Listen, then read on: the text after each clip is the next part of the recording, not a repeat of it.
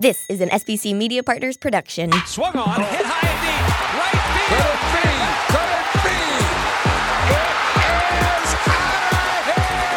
Phillies fans, these are your glove stories with Murph. Let's check in with Greg Murphy. Murphy, got a special guest, huh? Hi, everyone, and welcome to our newest episode of Glove Stories with Murph. And it is a real pleasure to uh, welcome in our next guest, the guy who played 16 years in the big leagues and then had a very successful broadcasting career after that was said and done. He is, uh, well, as a 12 year old boy, he was my favorite player. I'm not afraid to say that. And uh, he brought a lot of joy to the folks in Philadelphia for many, many years. Please help me welcome Gary the Sarge Matthews, who joins us today here on Glove Stories with Murph. Sarge, it's so good to see you. Murph, so good to really be here. Obviously, it's been a difficult last year and a half, but uh, baseball being back and seeing the guys play uh, really can't help but to bring uh, a smile on your face. You just almost really, really you you forget how much it really means to you. Not just baseball though, but uh, you know, all sports. Yeah. No, I think I think you've said it uh, perfectly because I think we what we all realized is just how much we missed. Uh, you know, not the winning and the losing, but the being around and being at the ballpark or being watching a football game with your buddies or anything like that. So much of uh, of our enjoyment, if you're a sports fan, is just uh, kind of being a part of it, and it's good to yeah. be back to being a part of it. Yeah, it it, it certainly is. Uh, you know, uh, a change of the guards, obviously, with some of the younger players that are having so so much uh, success. Uh, you've had a chance to see that Toronto Blue Jay uh, uh, club, and I got to tell you, man, his dad was a great hitter. Uh, obviously, would hit and expand the zone, but the quickness that Junior shows is yeah. just and not only that, he can hit the ball out any part of the plate. And he's the type of guy that you go like, hey, who's coming out? Oh, I better wait before I go to the uh, bathroom here. I need yeah. to see the guy uh, hit. He uh, is the type of player for me that could play uh, could play in any era. Right. And that might be the biggest compliment that you can give a player in this era to, to come from a guy like yourself saying, you know what, you could have played back when I was playing and fit right in. Uh, you're talking about Vlad Guerrero Jr. Just so folks, in, in, in case people aren't uh, picking up on that, but yeah, and and there are other guys like that, and and we'll talk about that. But I want to talk about another young dynamic player, but we got to go back in the way back machine and back to 1972, 1973 when this young guy was coming up in the San Francisco Giants organization, uh, outfielder with a, a, big personality and, and a great bat. And uh, you remember that guy, Sarge, don't you? Gary Matthews, senior. Yeah, yeah. That that was a good time. Awful cold.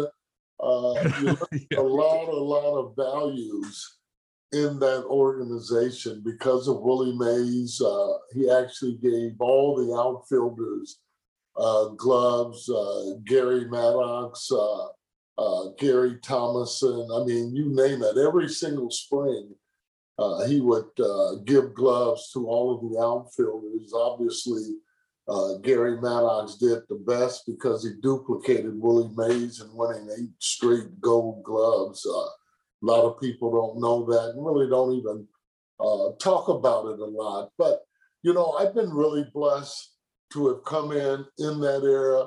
Willie McCovey was uh, our locker partner.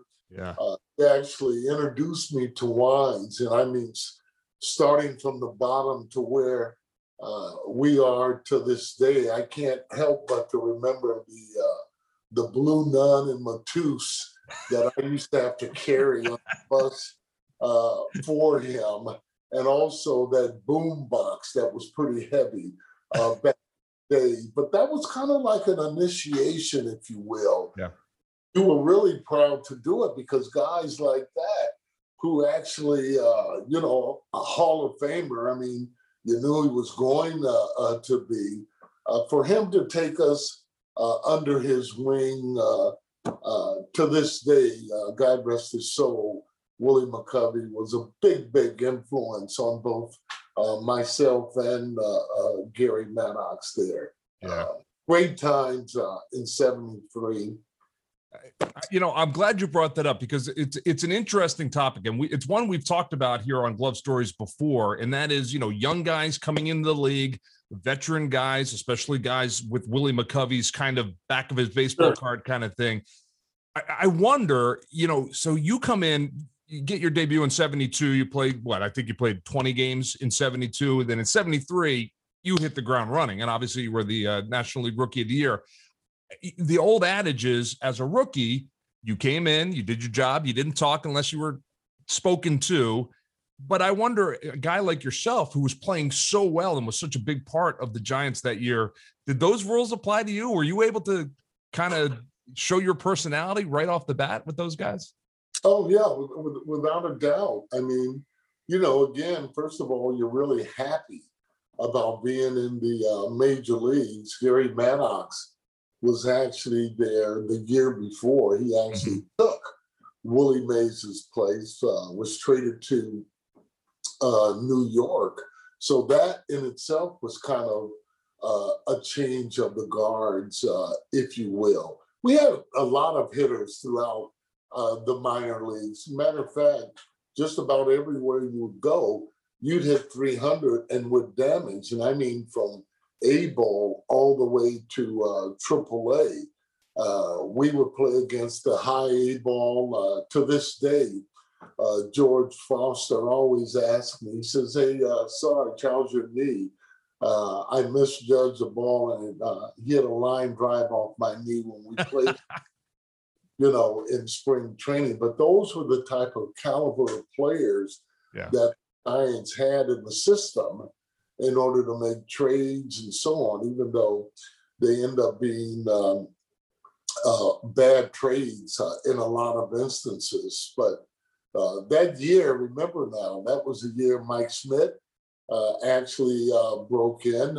Uh, Dave Winfield, Ron Cey, and Davey Lopes we had quite a few really nice or, or good rookie of the league year. Steve Rogers, you know, another uh, player that had a pretty doggone good uh, uh, career. Bill Maddox, I think, was also in that group. But you know, to come out and be the uh, rookie of the year uh, and uh, and to hit 300 uh, really, really uh, uh, stands out. And I can remember like it was yesterday, Murph, when uh, we went into uh, Philadelphia and Mike told me, he says, hey man, uh, you, Uh, because Mike led all the rookies, obviously, in home runs. I Right. forget what he hit that year.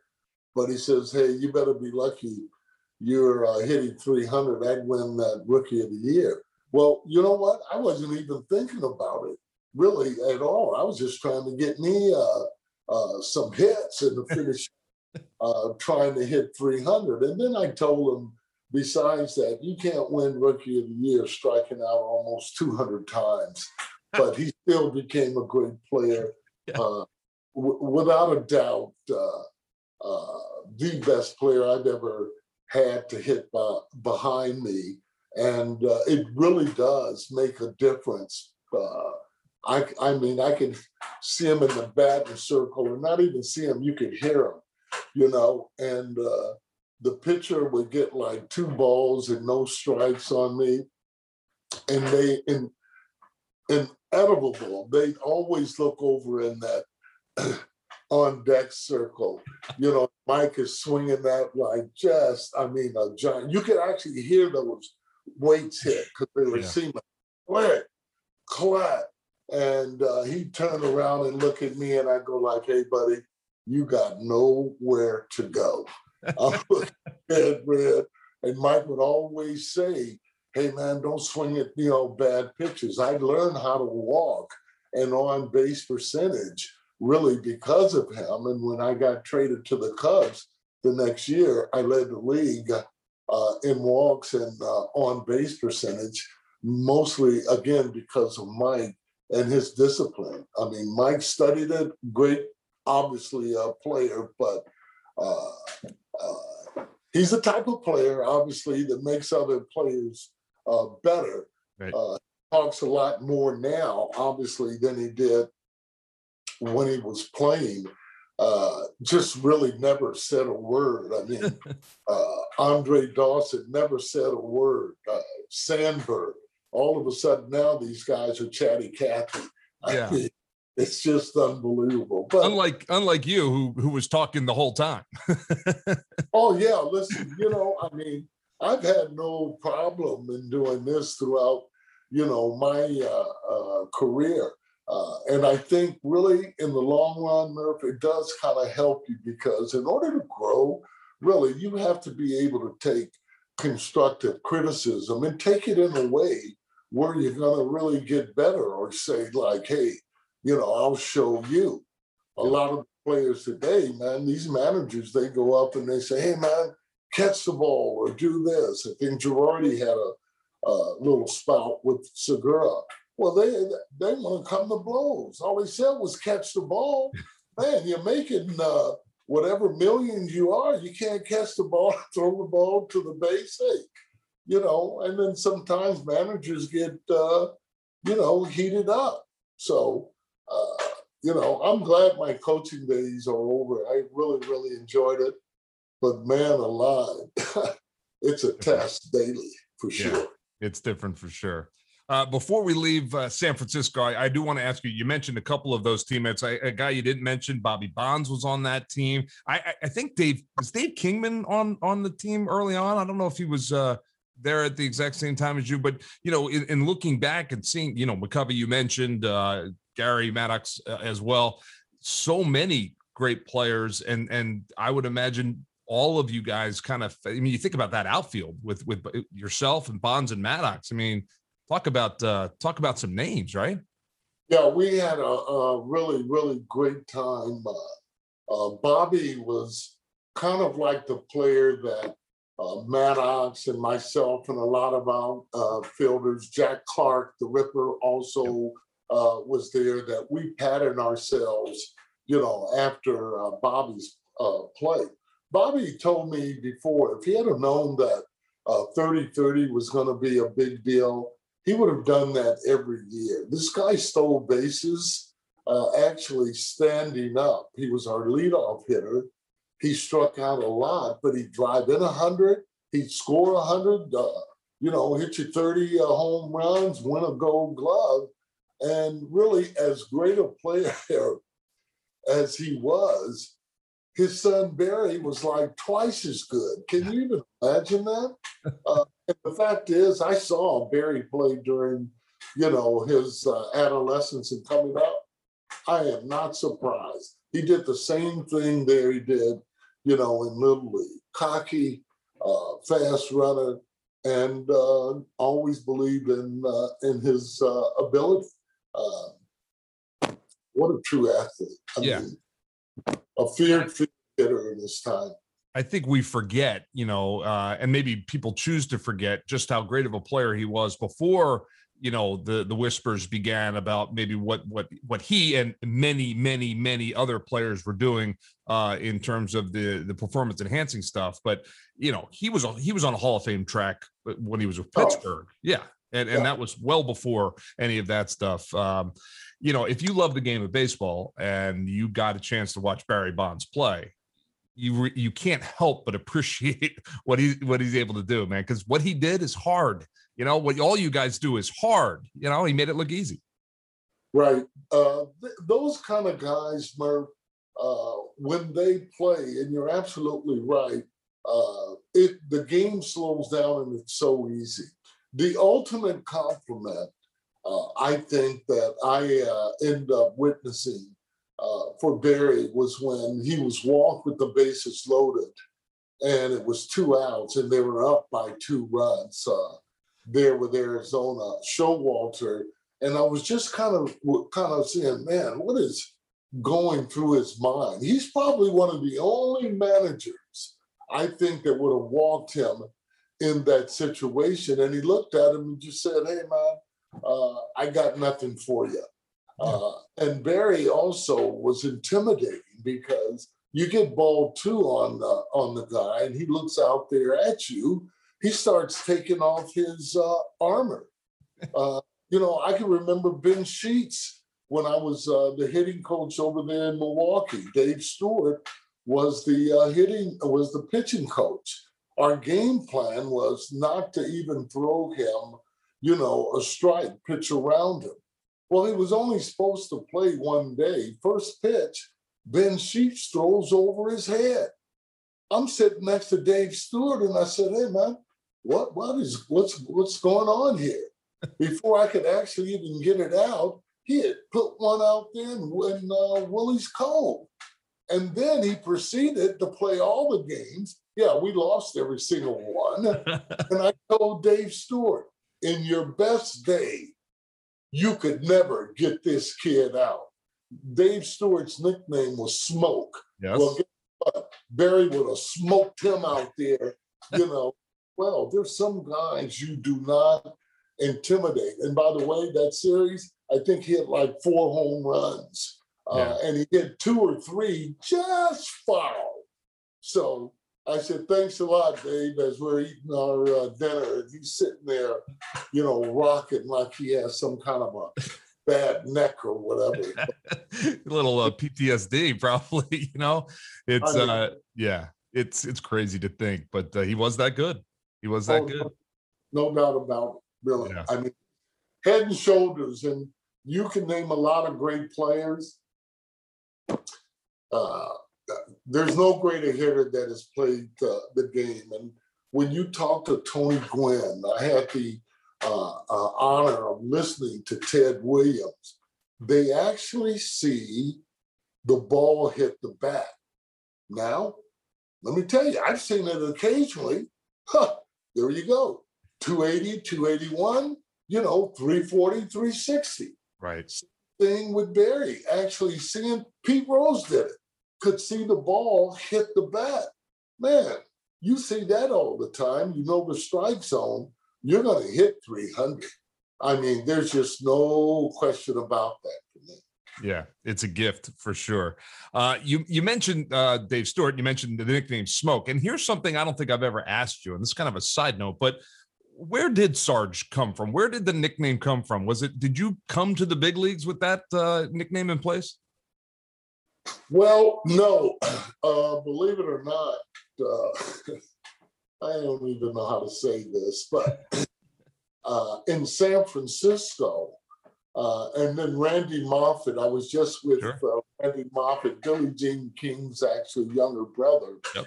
And my nickname there, uh, and throughout the coming up through the minor leagues and my first year was Sweet. Okay. And um, uh, even though I was there in uh, San Francisco, you know, sweet because you're actually, well, you know, you know, being able to hit the ball Sure. uh, sweet. And to hear Willie McCovey really call me that uh, almost sends uh, chills through you. And he's uh, again one of was, was one of my biggest mentors. But uh, Pete Rose nicknamed me the Sarge there in Philadelphia. And he said at the uh, time when, you know, a future Hall of Famer gives you a nickname, uh, he said it, uh, he stick, it sticks. Well, he got one part right. really stuck. And uh, to this day, and I talked with Pete about two or three days ago uh, Oh. as well. No more bigger competitor than I've ever played with uh, than Pete Rose. And you know why he gets hits, but even in the exhibition games, Pete plays the whole game and he's serious. yeah. You know, most of us want to get out of there after one at bat, two at the most. And uh, those young kids, they do not get Pete Rose out. Let me just tell you that. No. Great com- Yeah, and and you know what? So it's a great place to, to jump to because uh, you, you go from San Francisco to Atlanta, and, and we'll get back to your Atlanta days. But uh, but then you come to Philadelphia, and you arrive in Philadelphia. Uh, you're part of this uh, this 1983 team that obviously gets to the postseason. Uh, you, you were you were in the postseason '81 with the Phillies first and foremost, um, and then two years removed, you get the 83 team. What, were, what was your thought process as they started adding some of those guys into your clubhouse one by one? As you said, future Hall of Famers start to, to come into the clubhouse, and you guys are getting set for 83. There must have been a, a lot of excitement around there, right? Well, it was a lot of uh, excitement and somewhat uh, disappointing uh, there. I remember Joe Morgan because no matter how you played, he's coming there with some armor. All mm-hmm. those guys, two MVPs. It wasn't his best year that year. And Joe said, you know what? If we uh, if we can get down to September, I'll make sure that we're in, you know, the World Series. And I'll be doggone uh, end up sweeping the Mets in a uh, five game uh, series. And, uh, you know, it was on. Uh, a lot of pride. I can see why the big red machine was able to play like the way that uh, they did. Tony Perez was actually yep. on, and uh, during that World, World Series, if you can remember, you know they benched Pete Rose, and uh, Tony Perez was playing first. Yep. Uh, Mike Flanagan was on the, on the mound for the Baltimore uh, Orioles, and uh, he was still, you know, in the game. I remember going up uh, to the plate, and Pete says, "Hey man, make sure you make uh, you look fastball. Don't be late." And uh, I look fastball anyway because that's the way we were taught. But I end up uh, hitting the ball out of the ballpark, uh, my only home run in the World Series. And I said, "Hey man, thanks, Pete." And uh, it shows you even when he's not playing the game, Pete was in the game for in sure. Yeah, yeah, and that can't be said about uh, everybody. And uh, you know, that's he just understood the game at, at that level, obviously, and uh, and that was good for you guys. Uh, I don't want to get past the, you know, let's go back to the NLCS because sure. in a lot of ways, you know, that is what has kind of um, put you into Philadelphia sports lore. The way you played in that NLCS uh, against the Dodgers, uh, you just were outstanding. You were outstanding in '81 in the postseason too. You guys ended up losing that series, but in '83, yeah. in '83, you came in and just you know really played outstanding. I'm not surprised, knowing you the way I know you, uh, that you rose up in big moments. When you were in big moments, did you feel that? Did you say to yourself, "Yeah, bring it on. This is what I want"? I think most athletes, Murph, think it's kind of really uh, fun. Uh, you separate the men from the boys when you go to uh, the World Series, in particularly. There's been so many great players, including Dave Winfield, that get to the postseason and you know something seems uh, to be able to happen. Mm-hmm. It is a fun time. Uh, you're on stage. Uh, remember the, those games against LA? I mean, we uh, they beat us pretty good during the course of the uh, the season, but uh, we really did just rock them and uh, kept it going. They had their primarily their same team and Ron Cey and Garvey and you know Dusty Baker. They had some guys that could really really play, but to really beat them in that particular instance where the Dodgers had kept the Philadelphia Phillies from going to the World Series not once but twice. Right. So be able to uh, beat them there and also uh, one of my nemesis, Tom Lasorda, and to see him drop his head, I'm telling you, it's just uh, brings just joy uh, to my heart because I tell you, I can't tell you, growing up in the Giants organization, right. how many this guy would uh, win against me, starting yeah. in a ball, even in AAA. So to come back and to burn uh, Tommy like that, whew, I Nothing better. That was just uh, that was just great. What yeah. a great uh, what a great uh, feeling that uh, uh, series for sure. Well, like I said, you played terrific, but one of the lasting me- memories that so many folks have is that three-run home run you hit. Uh, I think it was in the first inning, if I'm not mistaken, um, uh, against the Dodgers. Uh, that was game. If was that game five? It was game five of that series. It was either, it was, yeah, it was, it was one that put the icing on the Yes. cake. Yeah. But the, Uh, but the the the clip that uh, you know, I, and I watched it again today because uh, I was getting ready to to talk to you. But it, you you hit the baseball, and if people have not seen this clip, well, we're going to put it up uh, during the podcast here. But uh, if you're watching us on YouTube, you'll be able to see it. But if you if you don't remember it, go back and look at it because you hit the baseball, and within I, I don't know a, a third of a second, the bat is out of your hands in in vintage flip fashion, uh, albeit down low, but and you turned to the catcher. I, I guess it was was it Yeager at that at that point, Steve Yeah. Steve Yeah. Yeager, and Yeah. you you said something to him. I'm curious as to maybe what that was. Um, I actually, I think on the backswing, he was almost pretending like I had, I guess, uh, hit him, and uh, Okay, something like, uh, you know, I said, "Hey, you you okay?" Or I mentioned that, uh, you know, take that. It was some kind of something really smart because again, those Dodgers and those little pearly white uniforms that they always thought they could really do uh, no no no wrong. hmm Uh, and Davey Lopes and those guys on the team. I've been hitting those Dodgers though all my life, so it's nothing new. I'm lifetime against the Dodgers, 300 Don Sutton and all of them. But in that instance where they had beat us all year, I think we only won one game that year uh, in '83. Uh, to come back and to win, and then tell Dusty uh, even before we started that I would be the uh, MVP. We went back and forth. That's on uh, record. If you ever ask him, he'll let uh, know that. Uh, but you know, again, it's okay to be cocky. It's Yeah. okay to be.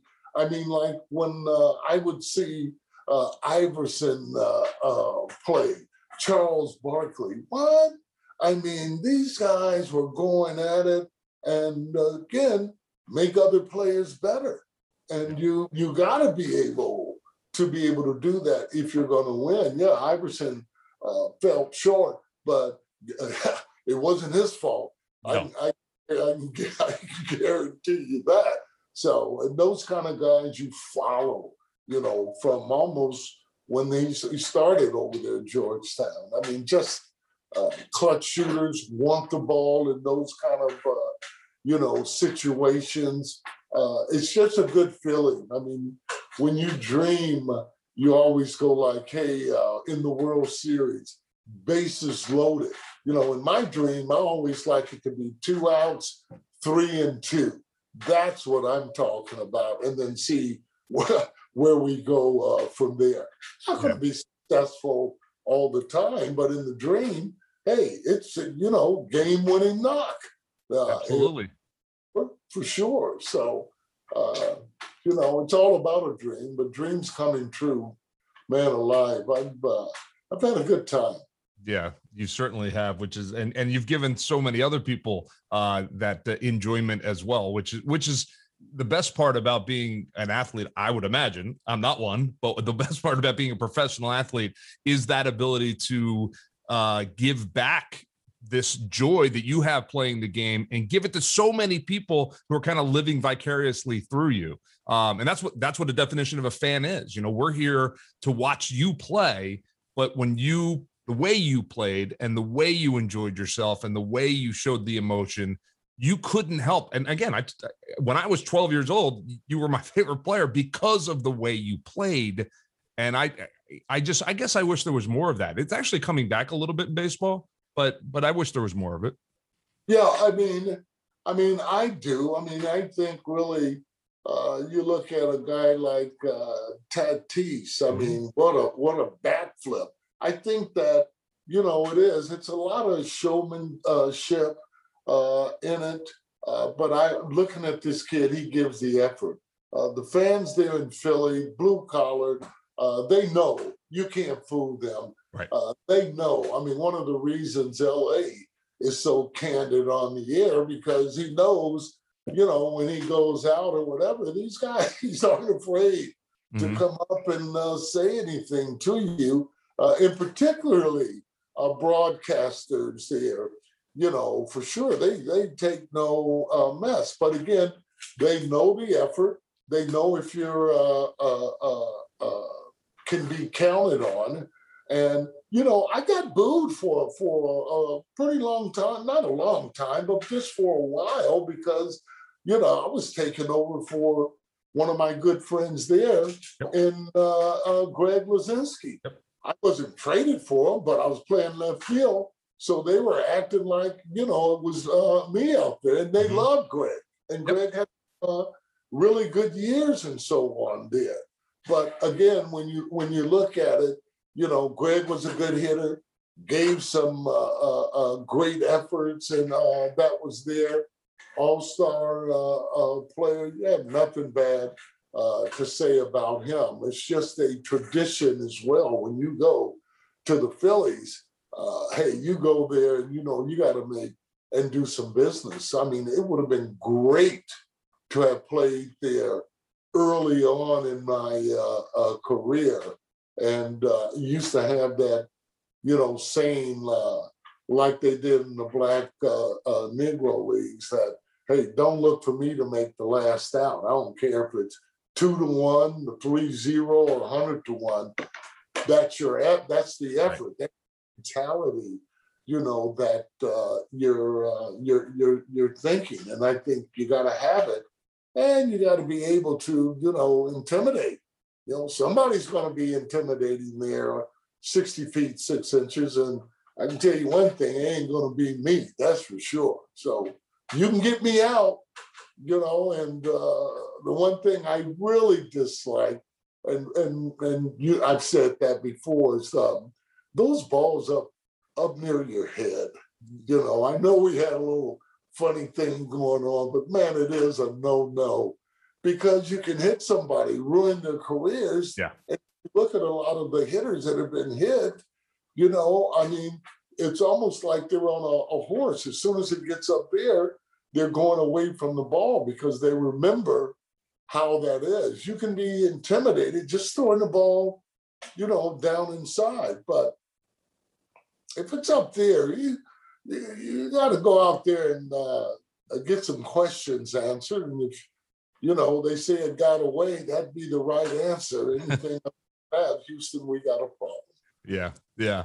Uh, so, is it fair to say? Can you honestly say that as a hitter, you never stood in that batter's box, looked out at the mound, and were intimidated by anybody? That because I mean, you you played in an era where some pretty intimidating guys. I I, I, I will say this that uh, I wasn't intimidated, but when I went to uh, Houston uh, to play, I thought a good day against J.R. Richard or Nolan Ryan was maybe a couple of punch out, a couple of walks. Okay, uh, the guy like Knepper that's going to be throwing the left hander. That's the time that we're getting ready to eat some porterhouse. There you go. I asked my friend uh, Bob Horner, I saw him reach recently.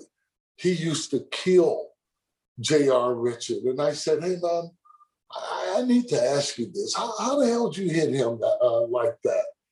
He said he looks slider every pitch. I was like, oh, come on, man. the book on me is high tide, low on the way. I'm not going up there looking for no slider. Bring you the heat. Oh, Yeah. but he would wear them out, hit the ball out of the ballpark. Uh, and I thought Bob Horner back in the day was one of the best young hitters coming off the campus of uh, ASU. But uh, I will say on those two pitchers, you know, it's like you were in there, but you know, you're going like, okay, you know, and I've seen Nolan Ryan hit guys in front of me, Barry Bonnell. The, he hit him so hard it just stuck in his side and the ball dropped down. And I was looking at him and I said, hey. And I didn't know he was that strong. So now I can say I might have been able to second guess. Uh, and then running out there on that mound, he Right. used to uh, wrestle those bulls. But man, we would have had a little problem if uh, he had hit me like that. But at least he hit him down in the ribs. But uh, Barry had to lead the game too. By the way, he couldn't breathe for. I bet. yeah. Oh, man. And that's the good place of getting hit. Actually, you, you want it Oh. the backside if you can get it, but uh, Yeah. yeah. Oh Yeah. man, you know it's funny. We've been doing this for a couple months now, and and so many guys have have brought up Nolan Ryan uh, in telling stories because there's so many great stories about Ryan and, and just his demeanor out there. And you know, Larry tells a great Nolan Ryan story. I think we had a couple other guys uh, do the same, but uh, it- it's funny. I I want to ask you about a story that when we were working together um, on the television broadcast that you told a couple of times, and I'm not going to remember every detail, but I know you will. Um, there was a time where you were you had, I believe it was Ozzie Smith in your sights to break up a double play, and you go into a slide and and yeah, uh, do you know what story I'm talking about? Yeah, because we we would go in and Ozzie has taken more hits uh, from uh, hitters until it's not even funny. But uh, he was actually, I think, the only shortstop I wasn't able to get because of the fact he would jump so high. So I had him really in my sights. I went in and I slid and I rolled. And then when I turned around, he asked me, you know, was I all right? You know, was I okay? Uh, and turned, uh, I love that. He's so athletic. One of the reasons, or the reason why he's in, you know, the Hall of Fame is because of the way of his uh, fielding, and his hands were so soft. I mean, he throw the ball, you know, over to uh, first base. I mean, he used to really rob uh, Jeff Burroughs. Oh man, alive, because Jeff was slow anyway. So I mean, he barehand balls, and oh, it was just really a nightmare. You made an effort not to hit the ball anywhere in that uh, area. Um, just a great, great uh, fielder.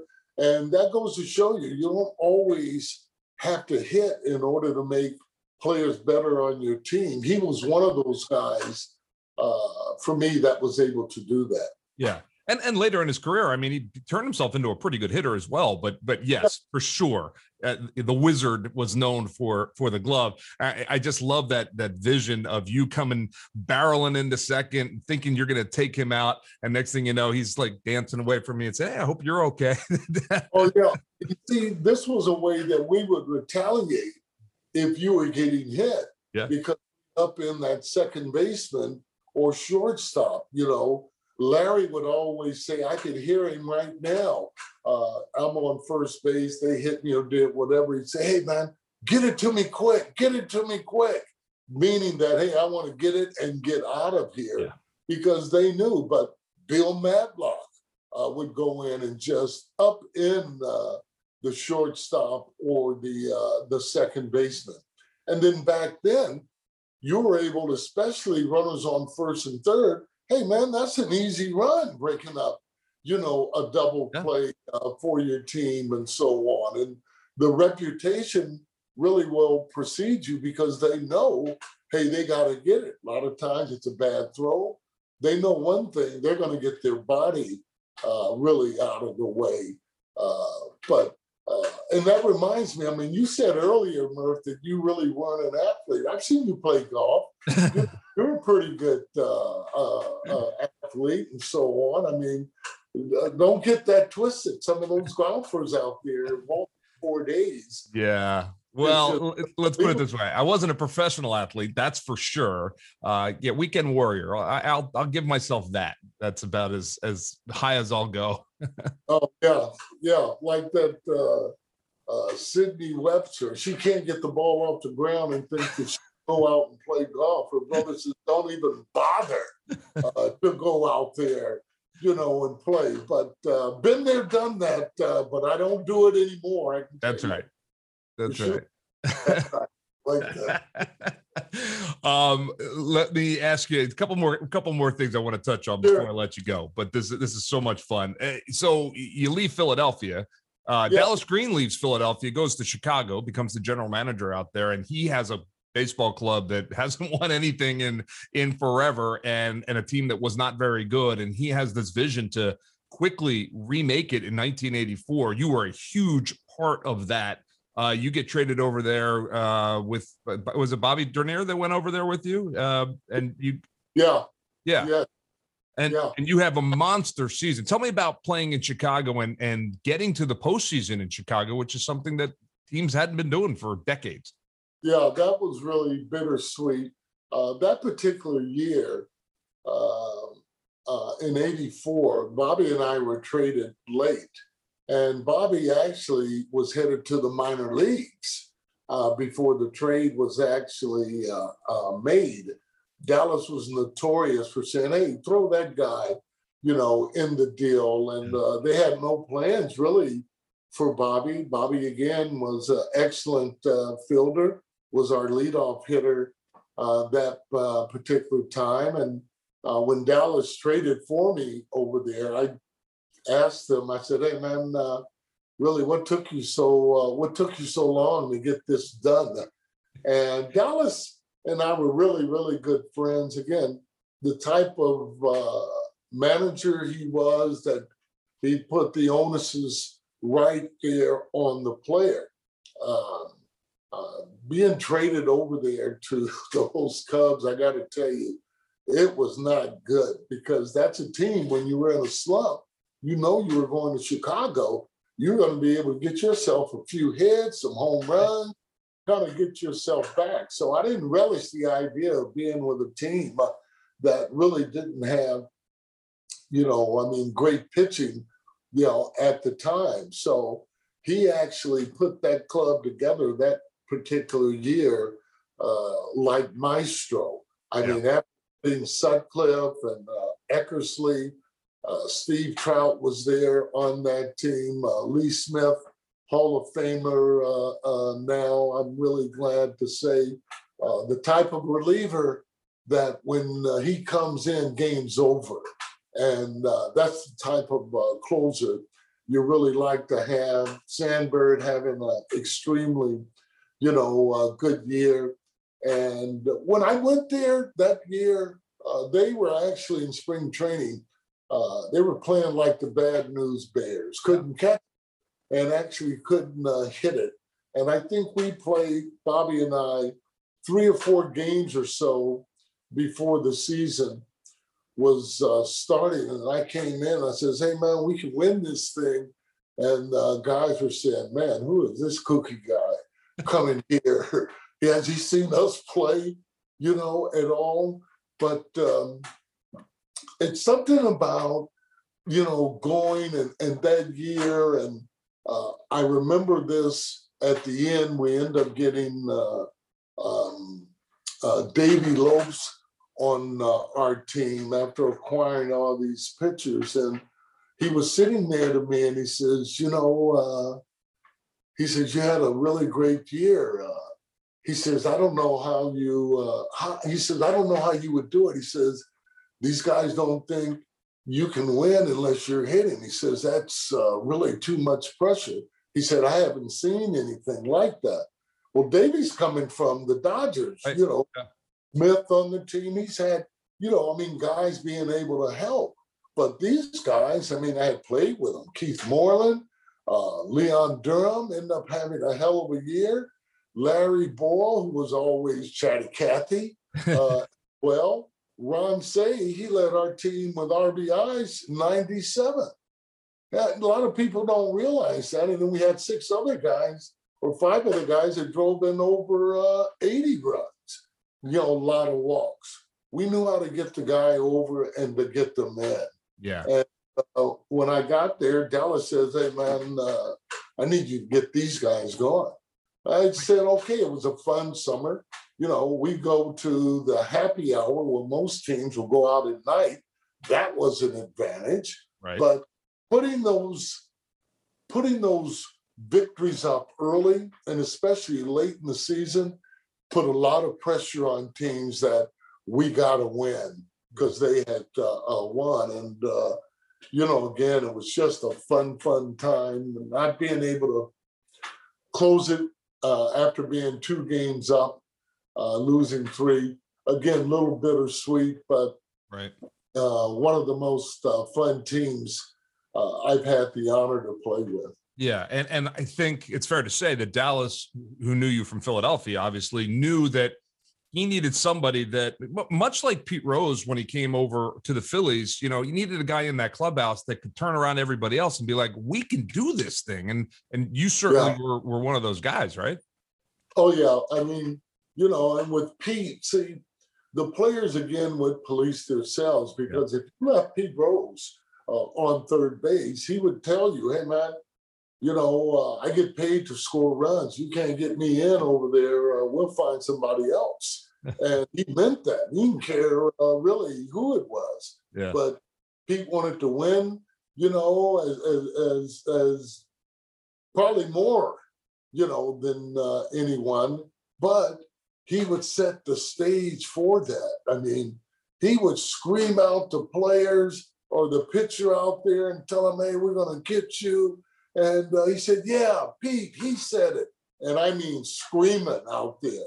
You could not intimidate uh, uh, Pete Rose. And uh, again, he, uh, you know, one of the best guys I've like I, I played with, without a doubt. Uh, intensity on a nightly uh, uh, basis, and uh, he's one of those guys.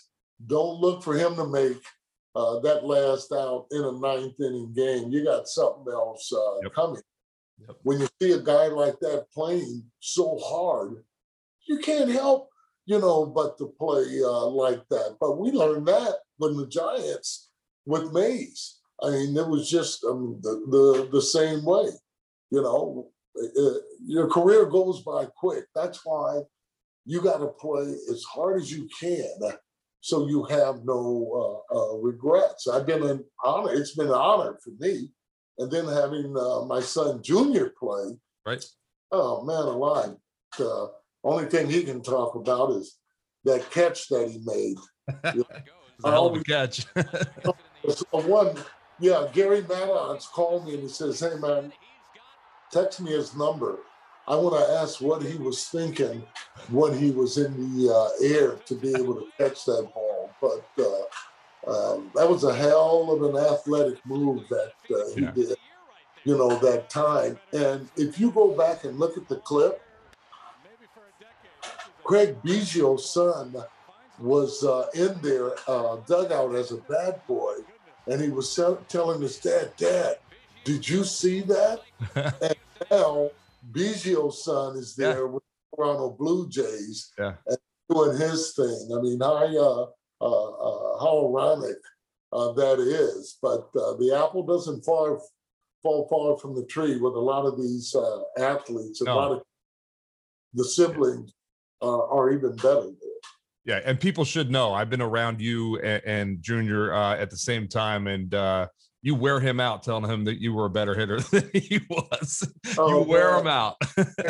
I'd like to say, yeah, I did. I, I, I got all the hits. He's got all the money, so it still works out okay. yeah. Well, maybe you could sell him a couple of your hits, you know. Uh, um, hey, before I let you go, last thing, uh, because I, I'd be remiss if I didn't bring this up um, on our Phillies podcast because part of uh, the the memory and the lure of Gary Matthews in Philadelphia extends after your career, and you know you started your broadcasting career in Toronto. But then the Phillies bring you to Philadelphia um, to be a part of their television broadcast, and I really think that uh, if people didn't know, you know, who you were before you got to the broadcast booth, they certainly found out who you were while you were there, and you were so well received and well loved while you were doing the, the TV stuff. Uh, what do you what do you remember most about that time? Uh, you know, working with Harry and then working with Tom, and and uh, you know, just being there and being a part of it.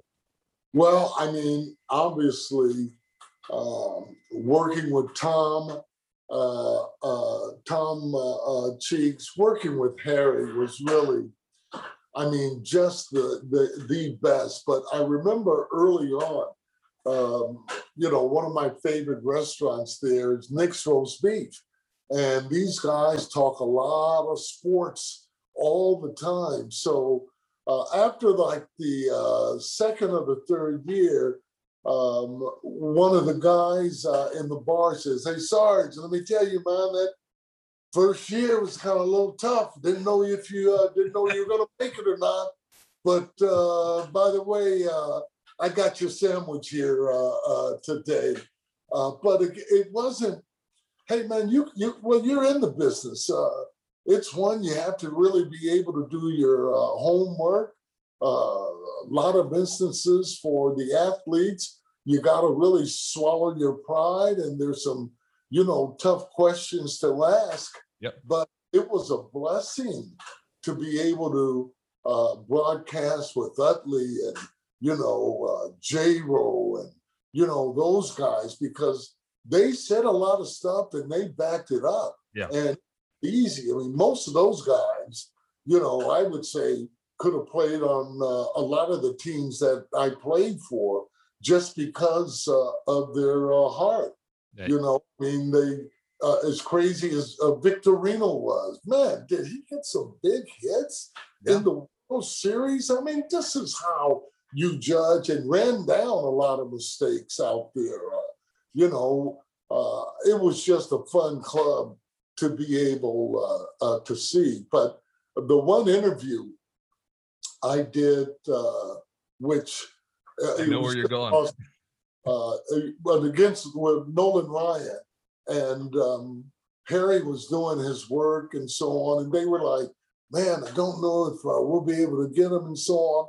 Man, I'm in the fraternity. I knew I could get him. So yeah, he came out there, and uh, uh, sure enough, we did it. I got back up in the booth. Um, Harry was doing his lineups like he always does. And uh, he had his head down, never looked up, and he said, Sarge, one hell of an interview. Never even looked at me, never looked up at all. And uh, it was just an honor uh, to be able to, to, to work with him. Uh, you could tease him, you know, a lot. Uh, I tell him about going to lunch over at the Rue and you know how these young ladies had on these nice sun uh, dresses. oh, he turned deep red. So you can't, you can't say that. the air, it just reminds me because Whitey would say some of it, Oh yeah. you know, and it's in particularly, you know, in getting food sent up there, you know, to the uh, uh, to the booth. But uh, that was really a, a fun, fun time uh, in in doing that. Met so many, you know, uh, people uh, and so on. Uh, but uh, it's it's really, really uh, was a, a, part of it, and uh, you know, uh, it, it was it was it was fun. It, Yeah. it can be uh, intimidating now. Just not get it twisted when that light comes on sometime. Oh, But- come on. that kind of club though, it makes it so easy. Like you're just kind of sitting back in your living room and just you know talking about the uh, the baseball. Again, it takes you time uh, uh, to learn some of the things to do uh, early on. Uh, that's why I always tell the kids, man, one of the things I did, you know, regret is not really pursuing and going on uh, to school because again, I was in the major leagues, you know, 20 and 21 to be able to stay. So I've been blessed. I've had a good one. I mean, right now, sort of the only thing I'm worried about is a five foot putt right to left or are the fish biting? and that as much as I possibly can. Life is good. Sarge, uh, you know what? We're blessed to to have been uh, able to share a couple of years with you. It's certainly how I feel uh, in the broadcast booth, but the, the city of Philadelphia is better for it that uh, you were a, a ball player here in this city and then uh, together with us again on television. Um, you know, we see a lot that you're you're around, which is awesome, but uh, so much fun to Yeah. talk to you. I knew it would be. Yeah, it, I mean, I like it. I mean, and, and going to the different suites and so on and meeting people. Uh, we're talking about almost uh, every subject. Philly fans are just so, so, I mean, passionate, you know, and uh, and and I always say about the Cub fans, well, heck, up until lately, you know, it's hard to really not like uh, a teddy bear. But over there, it was like, hey, let's go to the game and have, you know, some drinks. It's a little different in Philly. They expect you to win and Yeah. really all their sports. Yeah, they don't mind you trying and this and that, but in the end, you know, they want to do some screaming and yelling because they've won, you know, a world championship, whether it's hockey, you know, whether it's, you know, whatever. And um, when you do well, though, I'll tell you that, Murph, in this city, you know, all you got to do is just really leave a good tip and uh, everything else is just taken care of. So, again, they're, they're pretty passionate about it. Which is why I love going out to eat with you. It's it's terrific. I don't have to pull out my wallet. It's great.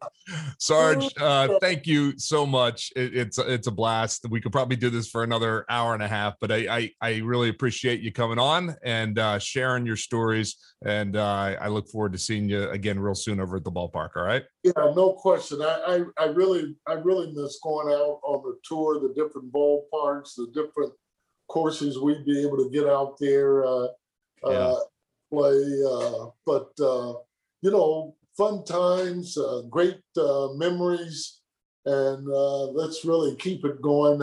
Happy belated Father's Day to you. and well. to you and to you as well. Gary Matthews, our guest here today on Glove Stories with Murph, brought to you by the Parx Casino Sportsbook app. We appreciate you being with us. We've got more coming up right after this.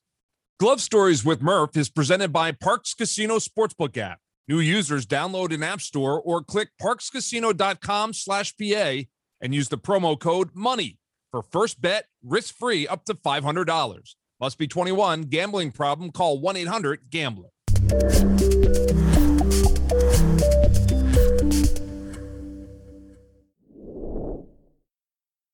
Everybody, welcome back to Glove Stories with Murph. And at this time, we welcome in the manager of the 2008 Philadelphia Phillies, the World Series champion manager, Charlie Manuel, who will help us relive one of those games from uh, back in 2008. Charlie, good to see you. We are talking about July 26th, 2008. Now, let me set the scene. The team had just gotten back to Philadelphia after a six game road trip to Florida and New York. So you were playing in the NL East, and you were two and four on that road trip. You had fallen into second place in the NL East. The team lost Friday night, the, the pr- night prior to this game against Atlanta at home. So things aren't going well for your team at the moment. You had lost six of the last seven games. What do you remember about, uh, you know, because there were a couple times that season where the team wasn't playing well. What do you remember about uh, the clubhouse and, and what you were saying to the guys as you try to get it back, uh, you know, and kind of right the ship? Yeah, you know, uh, I I remember that well.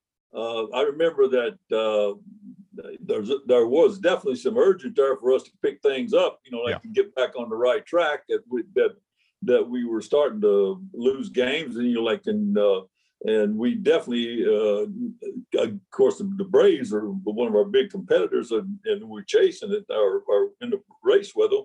And we need to win some games, and and I remember that. And going home was good for us. I Yeah. definitely think going off the road to go get home. I think that was good for us, and uh, it was time for us to step up. You know, like and start playing better baseball and things like that, which we were very capable of doing. And uh, we actually talking about it. We didn't. We didn't never talk very much about it, uh, Greg, because our team they knew every day we we like coming to the ballpark and we look forward to playing every day. We never took look for yesterday and or tomorrow and things like that. We play, we're playing on in that moment, and uh, we always kept that kind of attitude, and we were very lucky with, and the people that we had bought into that, and uh, and we were kind of built for that too with the uh, with the team that teams that we put on the field because of com- we were competitive, and that's kind of how we looked looked at it. And I think looking back now down the road, that definitely paid off for us. I mean, Yeah. being having an like that. But at the same time, too, we come in and uh, uh, uh, I think at that time the Braves were playing pretty good, and we had to. well, Hampton was pitching for him. He was having a good year. He's a competitor. Uh, he's a control pitcher. Mixes his pitches up, and you know, like, and he didn't give up. You know, like he, he was pretty tough, and you know, like, and, uh, you knew you were in for a dogfight when he's pitching. Yeah. So you know, and, uh, and that's another thing I do remember about it. Yeah, that's I, I remember Mike Hampton very well, and he kind of was a thorn in the side. For, well, for most teams, really, but uh, but certainly for the Phillies. But the good news for you guys is that you had your ace on the hill, Cole Hamels, um, who uh, you know was in the middle of having a terrific season. So you had to feel pretty good. Yeah, we've lost six to seven, but we've got Cole going out there. But that's not exactly the way this one played out. So let's get into it. The Phillies would get on the board first. In the bottom of the second, Ryan Howard walked, Burrell doubled, Werth would ground out, and they would intentionally walk Eric Bruntlett to get to Chris Coste. And Coste would single to uh, score the run. It made it uh, one to nothing. Thoughts on uh, on Coste? Just because he was such a great story in 2008 for you guys when he got called up, but uh, you know, an even better guy to be around, and he he had some big Yeah. moments for you guys. Yeah, you know, uh, I was managing the Indians when uh, Coste was invited to our camp. Yeah. And uh, we were playing an exhibition game one day, and I run out of players. and I put Coste in left field, and he never played left field in his life.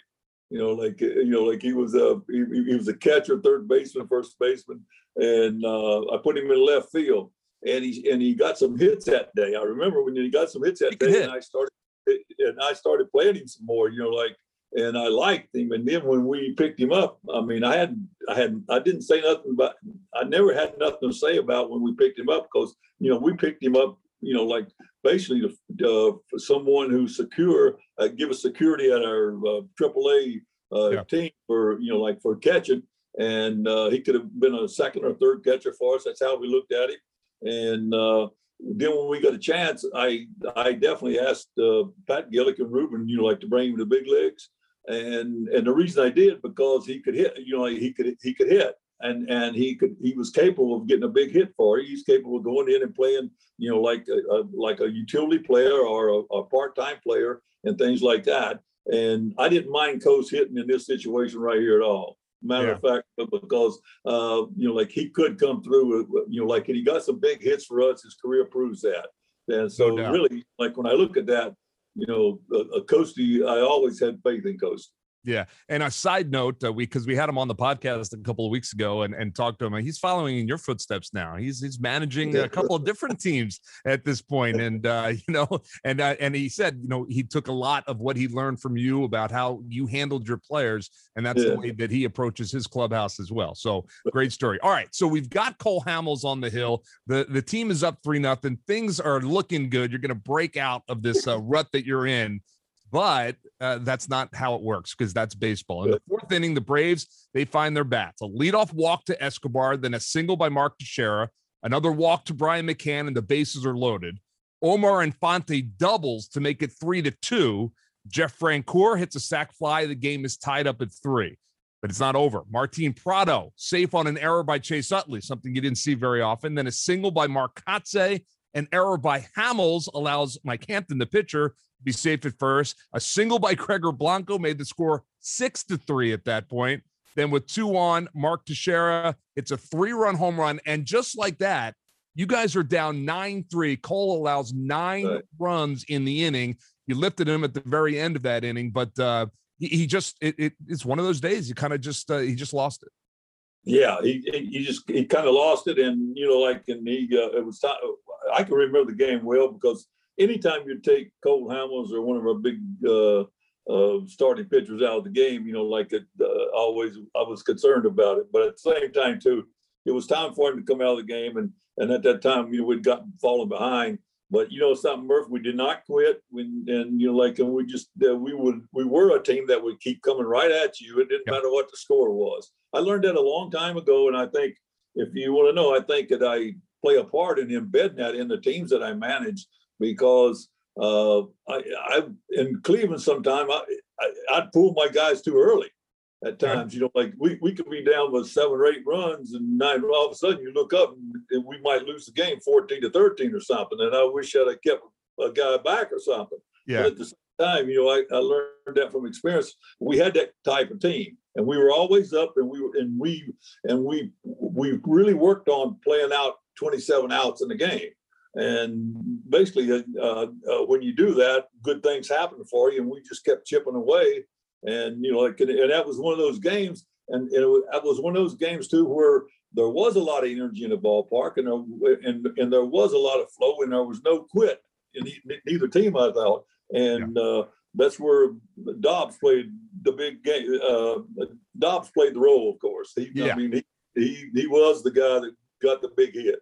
He was. So let's get there because you, now you're trailing nine to three, but your offense, to your point, uh, never gives up. And in the fifth, uh, Jimmy Rollins leads off with a single, followed by a single by Victorino and a single by Chase Utley. So the bases are loaded for Ryan Howard.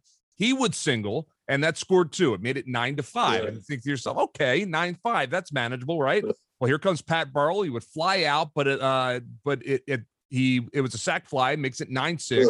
Jason Werth singles. Bruntlett flies out. Here comes Chris Coste again. He makes it 9 7 with a base hit. And then Greg Dobbs steps up, two guys on, pinch hitting, and he hits a three run home run. Dauber was so good off the bench for you guys. When you go back and look at in, in the history of the Phillies organization, Right. uh, guys that had uh, huge seasons off the bench, you think of Del Unser, you think of Greg Gross, Right. and you think of Greg Dobbs because he did for you guys in 08. Right. Let me tell you something. Uh, Pat Gillick picked Greg Dobbs up off, I think, off waivers, if Mhm. I'm not mistaken. And he was what he was a fifty thousand dollar buy or or, or twenty five thousand dollar, you know, like one of those. And uh, when he came into spring training and I saw him hit, I knew he could hit. You know, like I, I like the style of hitting. I like talking to him and things like that. And uh, he was definitely I think the role that he played on our team for for what three or four years or something like that, he definitely was made our bench, you know, like strong. Yeah. And then of course, what, uh, uh, and what we did was, you know, like uh, Pat uh, Gillick always we always added on in the back part of each season, season was in the big leagues, probably you know, like to get stronger off the bench. And that, and again, I'll give Gillick some credit for these guys. But now Dobbs was definitely he gets credit for Dauber because Dauber was a, he was one of my favorite guys uses coming off the bench. And I remember this home run because it was I don't know it was about 25 or 30 feet off the right field line, and you know like and he and he, he hit it, and I, and I remember another home run where he hit that I thought was a grand slam. The guy called it foul one time. Okay. that was a that was another date, but th- Yeah. this this home run I remember well. Well, it, it was a huge home run. And in the grand scheme of things, you know, it helps you win a game. And when you come back and win a game after your starting pitcher lets up nine innings in, in or nine runs in one inning, uh, and you come back and win a game like that, I mean, that just says something about your team. And I think probably helps your team, you know, maybe refocus a little bit and say, all right, you know what? First of all, we're never out of any game. And and Good. second of all, come on, let's go. We're talented enough that uh, we shouldn't be in these six out of seven kind of losing streaks. Um, again, and, and and in this game, you know, Hamels gets lifted after three and two thirds. You use six additional pitchers out of your bullpen, and again, they each each one of them gets the job done. That's how you go about winning uh, baseball games, but that's how you go about winning championships too. That's exactly right, uh, uh, Greg. I I mean I couldn't say it no better. That's exactly what happens.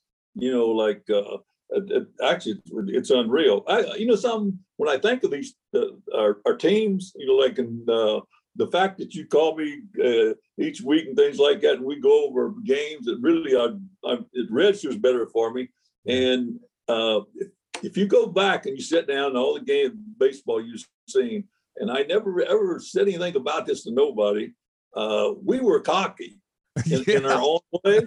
You know, like we were very cocky uh, and in our own way, and I don't think that people really knew, you know, you know, knew how we uh, wanted to get it done.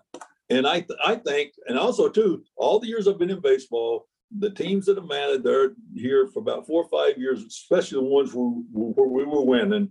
You know, like they were closer to the fans than than the fans will probably ever realize, and and the and the fans helped make them that way. I mean, they liked our talent, they liked their personalities, they liked their character, and things like that. So therefore, you know, like to me, they play a part in that cockiness I used to see in our players. Cocky, cocky, and confident, and then you need that in in 162 plus games. You need that in baseball. Well, you certainly had the swagger going on this Yeah. Saturday afternoon. You win this game 10 to Yeah. nine in front of 45,000 plus, as you mentioned, and the team goes on to win five in a row and regain first place in the NLE. So it was a turning point in the season. We're just about to head into August, and all of a sudden you're back on top of the division. And well, we know how it ends, but we're not Yeah. done not done reliving the journey, and we're going to do that uh, as the uh, the weeks go on here this summer in 2021. Charlie, always great to talk to you. Always great to reminisce about these games. You can't help but smile and get goosebumps when you talk about some of these games and uh, and remembering what a magical summer it was in 2008. So good to good to see you, and we'll see you again in a couple weeks. All right. Thanks, Greg. Thanks a lot. Glove Stories with Murph is presented by Parx Casino Sportsbook app. New users download an app store or click parxcasino.com slash PA and use the promo code MONEY for first bet risk free up to $500. Must be 21. Gambling problem? Call 1 800 GAMBLER.